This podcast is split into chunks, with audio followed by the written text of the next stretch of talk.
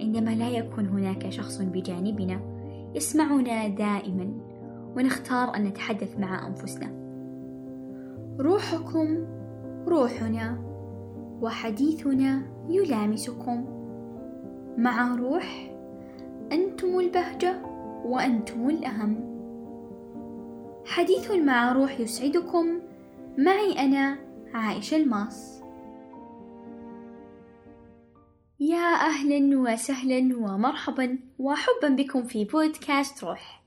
أتمنى أن تكونوا في أفضل حال وصحة وعافية، وآمل أن يكون عاما سعيدا مليئا بالإنجازات لكم جميعا. يتراود إلى ذهني بماذا سأتكلم في هذه الحلقة؟ عن النجاح أم عن الصداقة؟ عن الحب أم عن الدراسة؟ حقيقة في كل مرة أسجل لكم حلقة يجول هذا الحديث والنقاش بداخلي بيني وبين نفسي. أعلم أن ما يشابه هذا الحديث الداخلي يجول في خواطركم، ولكن في صمت. يدور الحديث في عقولنا، فنرى أنفسنا عندما يحدث موقف ما، سواء كان شجار أو موقف عابر، وأثناء هذا الموقف قد لا نجد تصرف، فنردد جملتنا المشهورة: يا ليتني قلت كذا أو تصرفت بهذا الشكل. وهذا هو خطاب الباطن وكلامنا الداخلي لأنفسنا. هناك ظاهرة أخرى شبيهة، وهي الحديث الخاص. نعم، هناك فرق بين الحديث الداخلي والخاص. الحديث الخاص عندما نتحدث إلى أنفسنا وذواتنا بشكل مسموع، عندما لا يكون هناك شخص بجانبنا يسمعنا دائما، ونختار أن نتحدث مع أنفسنا، أو عندما لا يوجد من يدعمنا أثناء طريقنا أو في مرحلة من مراحل حياتنا، أو قد تكون لحظة فشل أو لحظة نجاح، وحينها نختار أن يكون كتفنا الآخر هو من نستند عليه، ونختار أننا ندعم أنفسنا بأنفسنا ونشجع ذواتنا عبر الحديث الخاص المسموع.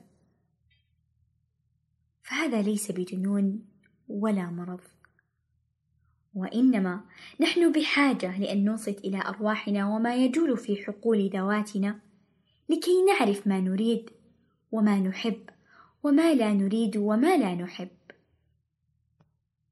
حوارنا الداخلي غني بالإبداع، فطرحنا للأسئلة وإجابتنا عليها جزءا مهما لنقل أفكارنا إلى آفاق جديدة.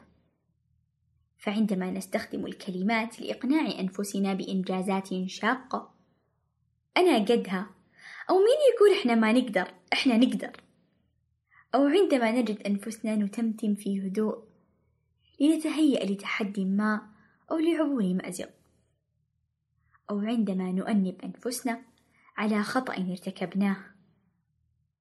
قدرتك العجيبة والعميقة على الاستخدام الموجه ذاتيا للكلمات هو جزء من إبداعك. أصواتنا الداخلية تحمل الكثير في طياتها لإخبارنا والتعرف على ذواتنا من خلالها. تذكروا أننا نعيش الكلمات اللي نقولها لأنفسنا. فعندما يكون الحديث الداخلي إيجابي واقعي، فسيعود عليك بالبهجة والدعم، ولكن إذا كان سلبي فيكون مدمرا للذات ومحبطا للثقة. نحن نصنع أنفسنا بكلماتنا. خالقنا الله عندما قال في كتابه الكريم: وربك يعلم ما تكن صدورهم وما يعلنون. صدق الله العظيم. فالله يعلم ما في ضمائرنا وما نبديه وما نخفيه في حديثنا الداخلي الذي يدور في أعماقنا، لنكن لأنفسنا السند والكتف والصديق والرفيق المتواجد دائما، لنتعرف على أنفسنا وذواتنا بشكل أعمق، ونركز على ما يدور في عقولنا وقلوبنا كذلك. أنا وأنت وأنتِ مختلفين بما يجول في أذهاننا، ولكننا متشابهين في أرواحنا التي بثها فينا خالقنا.